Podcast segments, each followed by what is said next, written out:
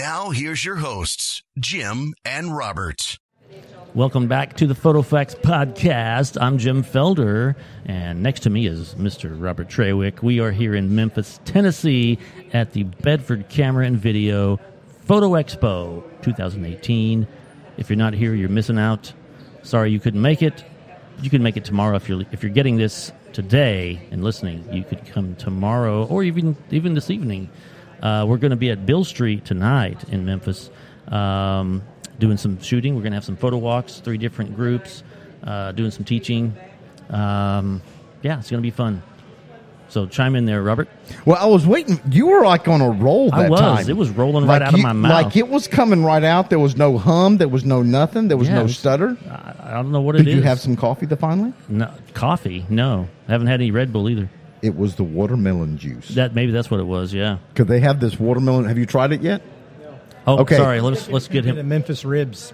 The ribs. The ribs were really good, but let's just say they... The ribs were fantastic last night. I had the ones over at Central BBQ. Sweet. Near the whole Lorraine Hotel. Yeah, man. That was really good. I really enjoyed it. So we have Don Hamilton here. Don Hamilton is actually alumni. Yes, this podcast is like his 3rd podcast now. Yeah. I'm honored. Well, and awesome. Actually one of your podcasts, I believe was from 2015 Bedford's Photo Expo we did in Little Rock. Is one of our top 10 listened episodes. Holy moly. Yeah. I'm honored. It is very crazy. So you have a good following, and obviously that's the only reason. Numbers. That's the only reason you're on here, Don. It must be the ADD I have. I don't know what to tell you, boys. No, it might have something to do with the amazing photography that you do. Maybe. So talk about that. What have you been doing lately this last year? Let's see. Well, after recovering from a fractured collarbone and 5 ribs... I'm back at it again. So what did you do, Don? Oh, I did. Sit down. You want to sit down on the podcast? I did approximately. Okay, come on. Come on in. I did about a 20. Chair. Come on in. No, I'm gonna get you a chair. Just sit right there. Stand right there for a second. Go ahead. I think I did about a 22-mile-an-hour pile drive on my road bike down on A1A in Boca Raton. So a group ride, and things didn't go too well, and so went down. But it's good. So I'm back. Was it a 10-speed, 21-speed, or? Yeah, it was a big road bike. Yeah. A big Trek. I'm a Trek fan. Let me give a shout-out to Trek. Is that okay? Yeah, sure. Carbon fiber, baby, all the way. Oh, yeah. Carbon fiber on the bikes and the tripods. And the wheels. And really? And the rims. Wow. The rims. Okay. So I haven't been into bikes in a long time. So, oh, my gosh, Robert's hugging another woman. I know. I see that. It's despicable. In the middle of my talk, he's hugging another woman. Yeah. Anyway, so it's a 10-speed, right? Yeah. So no, it's actually... 12, but is it a mountain bike? No, it's a road bike. It's got the tiny little wheels on it? Yeah. Okay. Just like the Tour de France. You just saw the Tour de France recently? Yeah. Well, I didn't see it, but of course, I know what you're talking about. Those gentlemen are animals compared to me. I'm a wannabe. But it's a great exercise and great ambition. But anyway, after I got that repaired up, I'm back at it doing more photography workshops, particularly coming from capture to print. So many people are terrified of printing. Really? And the difference that papers make in the print are just... Yeah, that's true. Yeah. I haven't printed, not personally, I haven't printed in a while, but, I always go to a pro lab, but printing at home, there's so many variables. Yes. It is kind of scary. Now, if you're just printing on your little inkjet, it's, but if you're wanting to print for sale of your prints... your work, you got to... Yeah. You got to dial it in. Yeah, not only that, but, the artist's rendition. It's all about the artistic preconceived notion or visualization that you want to sell to your clientele or expose your work. So a lot of people, there's a lot of myths, a lot of terrified people are printing. However, you find today, with Canon being the leader in the printer business today and the workshops that are out there and a Canon print studio plug-in, let's say. Yeah. Fine papers, you can easily tune it and have very consistent prints compared to maybe sending a print out and not getting it back looking the way you want to. Right. So there's a lot of variables in that. But anyway. Yeah. But, there are. And if you're interested, contact Don at 561-212-7358. Oh, a phone number. Yeah, man. Okay. Or a flying Hamiltons at comcast.net. Always glad to help. Cool. Yeah. So Don's available to help if you're interested in the whole printing. It's about sharing a passion. Yeah, that's true. Yeah. I'm the same way. You know, if somebody needs help, they Absolutely. Call, and if I can help, I will. Yeah. Let me give you a news flash. So, there's nothing original. Yeah. Right. Yeah. There's right. nothing original. So the news flash is it's either you're a passionate person and you want to share the passion, or you don't. But yeah, true. As far as the highlight, that's why we do this show. This whole show is based on that. We want to share. You know. Robert shares a lot more than I do, but, you know, he's got way more background than I do, you know, but I do have some knowledge on some things. Yeah. I think it's the watermelon juice he's had. I think it's the watermelon juice, you know, but... Okay, Robert is back in here. We're coming back in. So Robert was talking to a female that just sat in on our podcast. Her name is Michelle.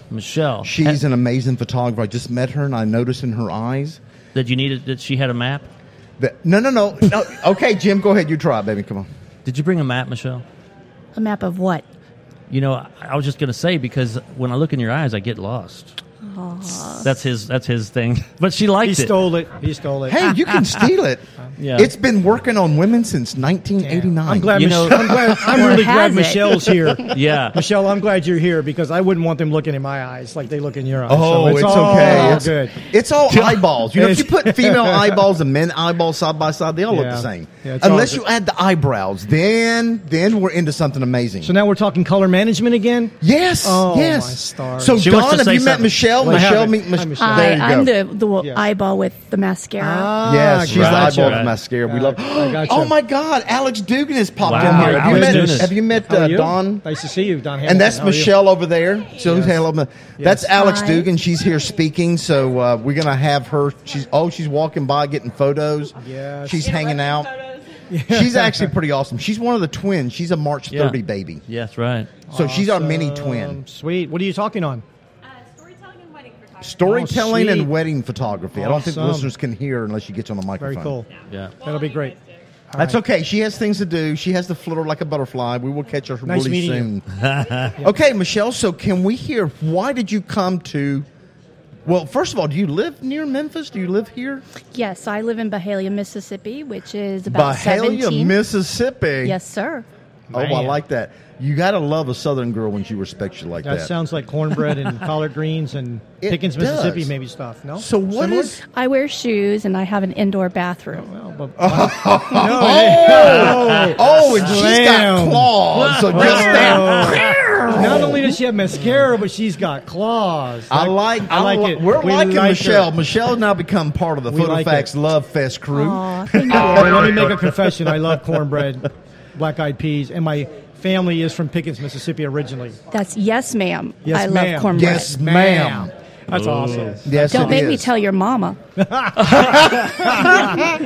that would be bad. Okay, you know what? We're going to have her record a bumper for the podcast. No kidding, yeah. I love that voice of hers. I know. So what do you like to photograph the most, Michelle?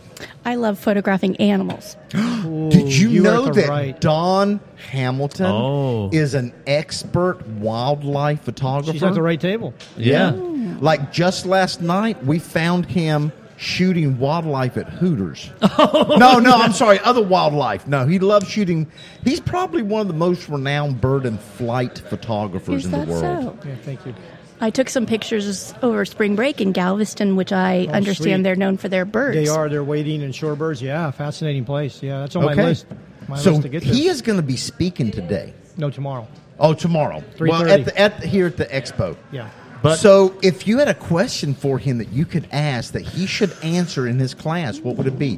What would beginning or intermediate wildlife photographers love to know? You got this man right here. Speak it, sister. Come on. Jeez, this is a hard one. That's on the spot right there. She may have to think about that. She might think about that. What is the longest amount of time you've sat in one spot to try to capture a bird in flight? Well, I probably haven't had to sit too long for birds in flight, but for instance, in Africa, watching two cheetah brothers stalk a wildebeest, seeing them miss maybe twice, three times, was about an 8-hour stint following them, finally getting them on the total hunt, the kill, and then the isolation of them, you know, they're cordially hanging out with each other, grooming each other, and then eating the prey. So about 8 hours is about the longest I've spent. Now, as far as babies go, let's say some baby hatchlings are non-fledged on the eggs. I probably waited up to 4 to 6 hours sometimes to try to get the right angle, the right light, and see if they'll cooperate. But yeah. So this was in Africa. You waited 8 hours? Yeah, it's about an 8 hour chase. And it was that. How hot was it? Well, it's cold in the mornings. Oh, okay. Believe it or not, you need a couple layers in the mornings, really? And then in the evenings or afternoons it can get blazing hot, like siesta time. Oh yeah, siesta time. Oh man, siesta time is horrible because it's very, very hot. So pretty much everybody takes a nap. Lions, and all the animals, everybody takes humans, a break. Everything. Yeah. That's a good time to go have lunch and a couple of watermelon juices. Or maybe, Don's all over that. Yeah, I'm all over that, and so that's a good time to wait. But yeah, I waited probably 6-8 hours. Wow. So the better question would be, how many times have you had to go back to a location to try to get the shot? And the shot, as you know, is what I talk about is a lifelong process. So if you're bent on getting, if you're not the kind of guy or gal that wants to just get one shot and maybe asking, if I go, will I get the shot? It's not for you. Yeah. That would be portrait photography, street photography, right, guys? Right. Oh, that happened to me last October. I went to Maine, and I was kayaking, and on the way back to shore, I noticed some really cool Shetland cows. Oh, sweet. They're furry. Yeah, yeah. They're very sweet. Hey, Michelle, I went 3 times. Will you? Sweet tones. Can you describe those for us? Because we're on a podcast. Get close to that microphone. No, you're good. Oh, is she good? She's good. I just was like, man, she needs to tell me a bedtime story or something. She's funny. Now voice, I lay me voice. Down to sleep. I pray the Lord my toys to keep. And if I die before I wake. Oh, she's awesome. Man. Oh, my God. She's amazing. I need to bring her on my Africa tours. Yes, sir. Because the people that are not, you know what? You can get some folks sometimes that see a cheetah and they see a lion or something or a giraffe. They go, like, okay, we're done. Let's go have sundowners. I'm thinking, what? It's sundowners? Not the same as seeing them in the zoo. Right. We're here to shoot. Absolutely. You know, you're not going to get this from your couch. Right. You don't get this at home on the couch. You get this by being there. So what's the rest of that story you had going on in your mind? Oh, did you lose the Shetland cow story. Yeah, the Shetland cow story. I want to finish that Shetland cow story. Right. From the kayaks. It took three attempts, 3 visits to this location. After I got off my kayak, obviously I didn't have any gear with me, so went back, got it, went out when it was bright and sunny. Yeah. By the time I got there, it was pouring down rain. Yeah, recon trip. Went back the next day. Had to talk to a construction crew because the homeowners weren't there, and I felt like I needed to get permission to enter their property, climb their fence, and have these intimate interactions with their cows. So said sure. And the reason that our podcast is rated R. Is she trying to capture intimate behavioral shots? I don't know. Is it at the wilder life side of life? No. She was being intimate being up close. Behavioral shots of the Shetland cows. Perfect. They're woolly, aren't they? They weren't coupling. No, I don't mean that. I'm just talking intimate behavior. Just close-ups, Yeah, sweet. I'm all about the details, too. Okay. I like detail shots. You know? It's all in the details, baby. Right. One thing for the listeners to note, if you are trying to shoot cows, you should be looking down because you've got to dodge cow patties. Yeah. They're quite large. Yeah. Yes. Yeah. So, because you're wearing heels? No. It's like 2 steps to the right, 1 step forward. Yeah, man. And then you got to stand and stop. And you have to be really still and tall and act like a statue because the cows are coming toward you. Ah. So I didn't want to intimidate them and charge them. So I just take a couple steps, stop, be still like a statue, and then take a couple more steps. Did the owners coach you on that? Or did you just learn that from experience? It was just gut instinct. Yeah. Huh. Because I remember when I've gone fishing before, I remember them following a whole herd following us. And we got in the truck and we sat there for a while, and then they went away. So is that like don't look them in the eye? So this brings up very interesting, and this is how our podcast wound up so long, but this brings up something very interesting. Is there, as a wildlife photographer, you're a professional, this is how you earn your living, are there innate abilities in humans to be a wildlife photographer? Great question. Because honestly, if I see a cheetah, I know that thing can kill me. Right. Sure. But honestly, a cow, which I've been around cows a lot, right? They're just basically dumb animals that will run you over because you're an obstacle. Watch your mouth. Yeah, what do you mean? Have you seen their horns? Yeah. They could do a lot of damage. Well, yeah, but normally they don't like. They don't see like they just kind of like walk over your step on you. Like if you just stay still, they just bump you over. They don't. Not necessarily. Have you been to a rodeo? Yeah, man. Oh yeah, he's been to several. I used to bronc ride, so getting on cows is unnatural. But back to your question. Case in point would be moose. There's more people killed from moose attacks and elk attacks than there are bear attacks. That's because true. You look at them as innocent and harmless, they're not. I mean, the bison is another one you got to be careful. Man, they seem kind of lethargic, but in an instant, they can turn around and charge you. Yeah, man, look at Rocky Mountain National Park. I mean, you do not get involved or in front between a male elk on the rut and his heron because you're right. You're in danger. Chopped liver, baby. Yeah. But is there anything that we have as humans? Are some people more predisposed to be a wildlife photographer versus not because of either background growing up in nature or they grew up on a dairy farm or something? Because myself, I mean, obviously we want to watch for the cow patties, but, you know, just like Jim said, you could go fishing, jump it, and they're just curious. They want to kind of come over, but it's still 1,000-pound animal that could push, squeeze you, kill you, and trample you. It's true. I think it's just the time in the field, the experience. 99.9% of the shot is you being there and having that I won't say pre-visualized image, but knowing what to look for. So I think that's species dependent. And knowing when certain things are going to happen. Birds in flight is very species dependent. You basically, if you want to be a good birds in flight shooter, you need to think about the wind direction. You need to think about sun direction, and you need to think about the time of the day and the particular behavior that they're into based on their chronology of the day. So there's so many things that go into it. But I was just thinking it's similar to shooting sports because only in a much longer span of time. That's correct. But you got to know the territory, the animals. You got to know what they're going to do, which way they're going to go, and all that. That's key. You got to know the animals. I just returned from Jasper National Park in Alberta, Canada, and a photographer I met there said he got to a location, he saw a fox leaving with a carcass, and he thought, "Darn, I missed this great shot."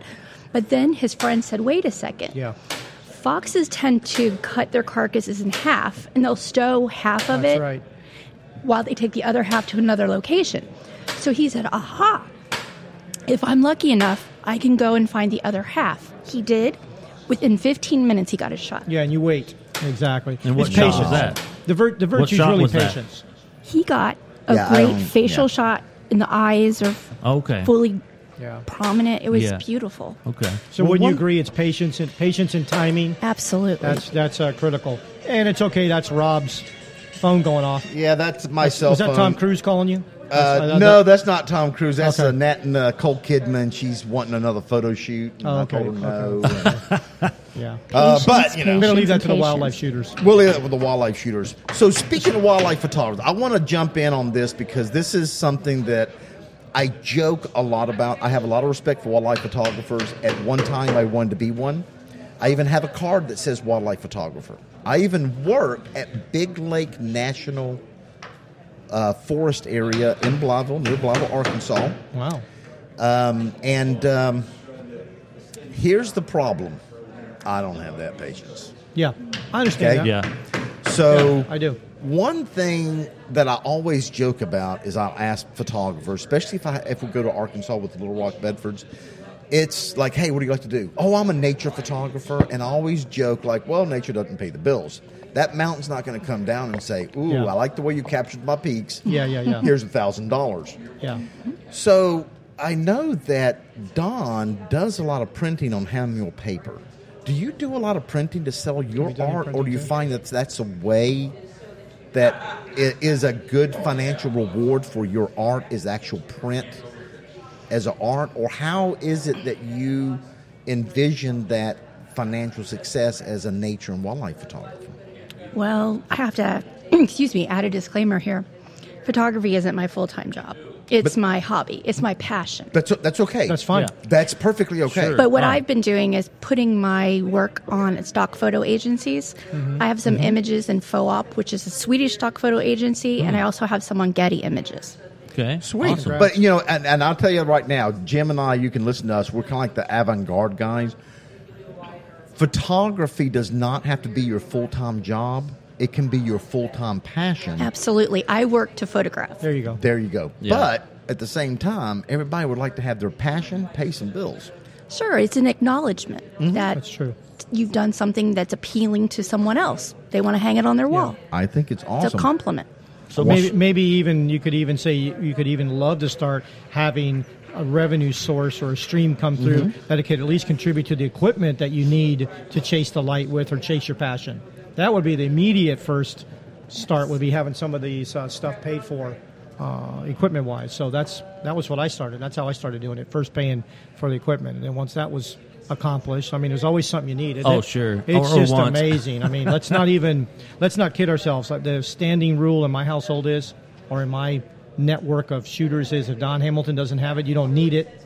Number one. And number two is, should I pass away tomorrow, I pray that my wife doesn't sell my stuff for what I told her I paid for it. That would be critical. But anyway. The truth is coming out. That would be funny. Critical. But getting back to printing. Let's talk about printing. Let's talk about this Hahnemühle paper. Right. I don't think we should only approach printing as a way to generate revenue. No. But just, I think that in today's digital world, I think a lot of people have gotten away from the print. Yes. Because they're used to just seeing it on a television or a phone. That's or true. A computer. Yeah. But the print affords a certain amount of qualities. Permanency that cannot be done on a phone. Case in point, my daughter, Georgia, I love her to death, but she is my daughter. She's 20 years old. Well, she broke her phone, so I have been dealing with the insurance company today trying to get her a new phone. And let me tell you, she is a daughter of a photographer. She's used this phone for over a year and a half. She has all these photos that she has taken that, for whatever reason, she felt that were important and has taken photographs with her phone, her friends, whatever. And she cracked the screen. It won't even come on. And I said, hey. Hope she backed them up, I hope. No. She's 20. Yeah, they're 20. True. And does you know what she said? iCloud? I mean, motor.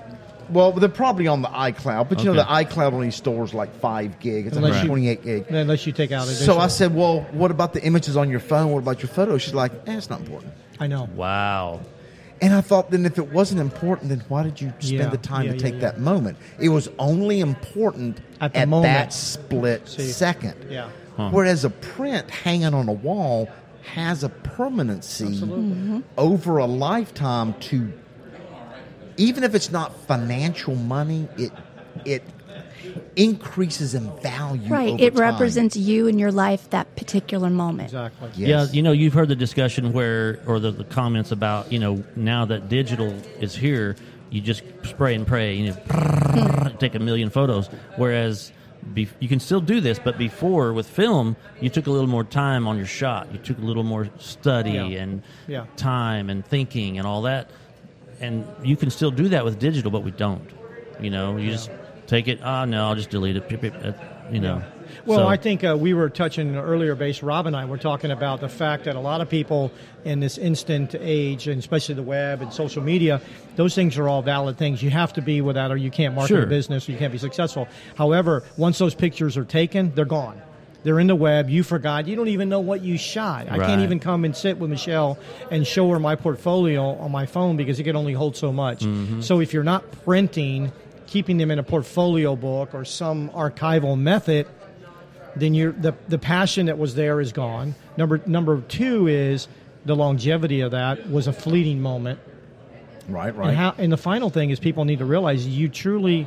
Please forgive me, viewers and audience, and you're not a photographer if you're not having your work printed or printed it somehow, because how are you going to really reach the masses? And the masses start with one person at a time. You cannot go further in your career if you're not having them printed or printed yourself, because the little thumbnail you're looking at on Instagram, for all you double tappers out there that like all these and do all that stuff, it's a great thing, and it's part of our civilization at the moment. It's here to stay. But if you're not printing them, you haven't completed the journey. Let me just throw this. Speaking of Instagram and printing, I just have to throw this out there. There's an app called Chatbooks. Yes. And I subscribe because whenever I get to a point where the book is full, they will print a, I think it's 5x5 book. They have 8x8s now.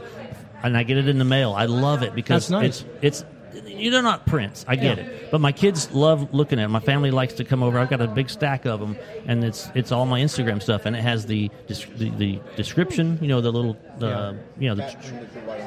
I can't hear you, Robert. But yeah, the description, and you know, it's got the date on the spine. It's a cool thing. If you're interested in, you know, I'm old, but I kind of have the old this new age thinking, I guess. You know, I don't print enough. I actually need to shoot more personal work so I can print it, because a lot of stuff I do is real estate and headshots and everything, and that's all digital. So right on. Anyway. Yeah, I think that Michelle could probably validate. Chatbooks.com. I think you would probably agree that when you're printing or having it printed, the biggest myth is a lot of people will prepare a print at home they want to send out. We're not going to use any names of companies because they're all great. Sure, but say major name brand companies that you know are reliable and dependable. Those people will send a print out, and it'll come back, and it doesn't look like their monitor. Mm-hmm. Absolutely. What in the world happened here, you know? And that's depressing, frustrating. It's financial burden as well to you and the printer. Right. So the biggest thing is people need to think about doing is taking control. You can take control with today's printers. Example, I'm pro Canon printers. Forgive me, there's Epson and HP and all these others out there, but I can only talk about what I'm familiar with and what I use. No, absolutely. Yeah. So with a Pro 10, let's say, or a Pro 1000 or medium format printers like I use large ones, today, that rocket science is gone.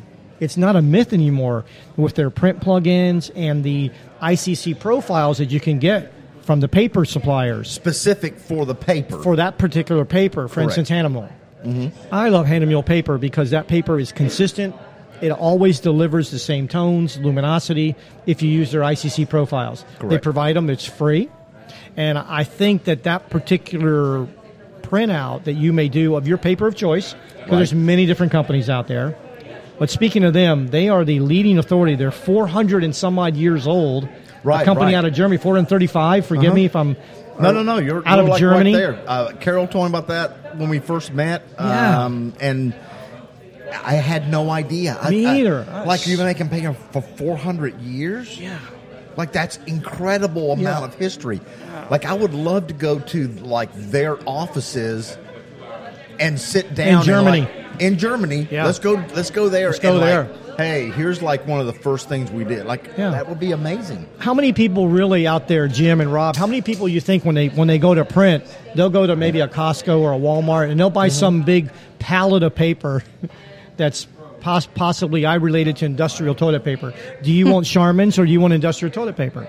Mm. So the same decision has to be made for printing if you want the work to reflect what you put into it. So fine art papers are critical, unlike industrial toilet paper. Well, I'm gonna jump on this for a minute because you hit something that I have talked about before that I always love to get on, and I'm guilty of as well. So all of my listeners out there, for the PhotoFacts podcast, you've heard the story before. This is what happens.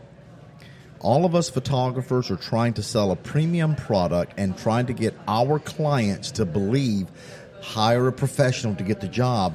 Yet we're the first people that are so cheap, we will not go buy a quality product to deliver to our clients. Yeah. They will scurry around a trade show because XYZ Lab has got 8x10s for $1. Yeah. And I can put more money in my pocket without regard of the quality to the client. This is a high-quality paper by a reputable manufacturer that is going to deliver consistent results. And then here's the disclaimer. Robert doesn't print with Hahnemühle. They don't sponsor me. When I got this pack and Carol contacted me. Carol Boss? Yes, Carol Boss is absolutely amazing. I love her. Marketing director, I looked at it, and I mean, they sent me a sample pack that was absolutely like I'm like this is amazing. Like Christmas morning. Yeah, it was Christmas morning, and I really thought about digging out my inkjet printer and getting that thing back to work. Yeah.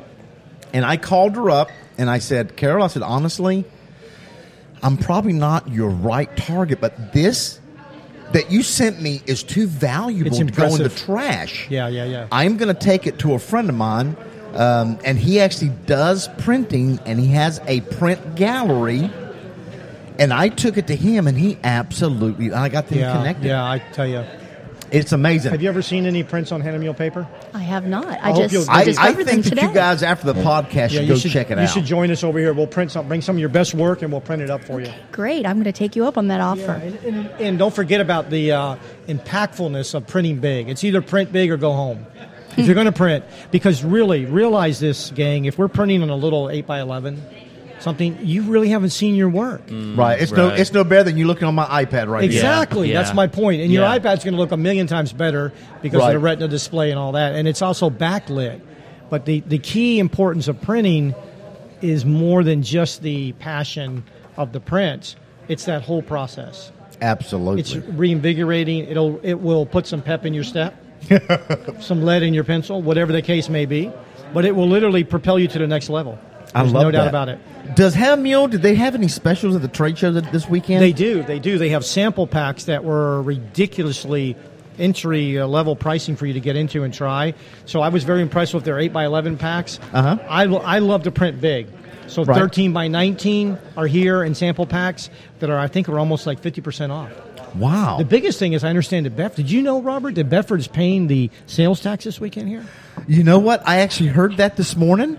They're paying the sales tax for anybody that attends. Yeah. Now, they're buying used equipment here as well, aren't they? Yeah, I heard that. I saw somebody trading in equipment as well. Yeah, so if you have some used equipment that's floating around and everything, bring it on down and get trade up some good stuff. Yeah, and before we jump off of here, what kind of new news is on the Fuji Frontier? Oh, my goodness. Well, you know, it's going to be a real fun time. I'm leading a group to Africa in a month now, Tanzania.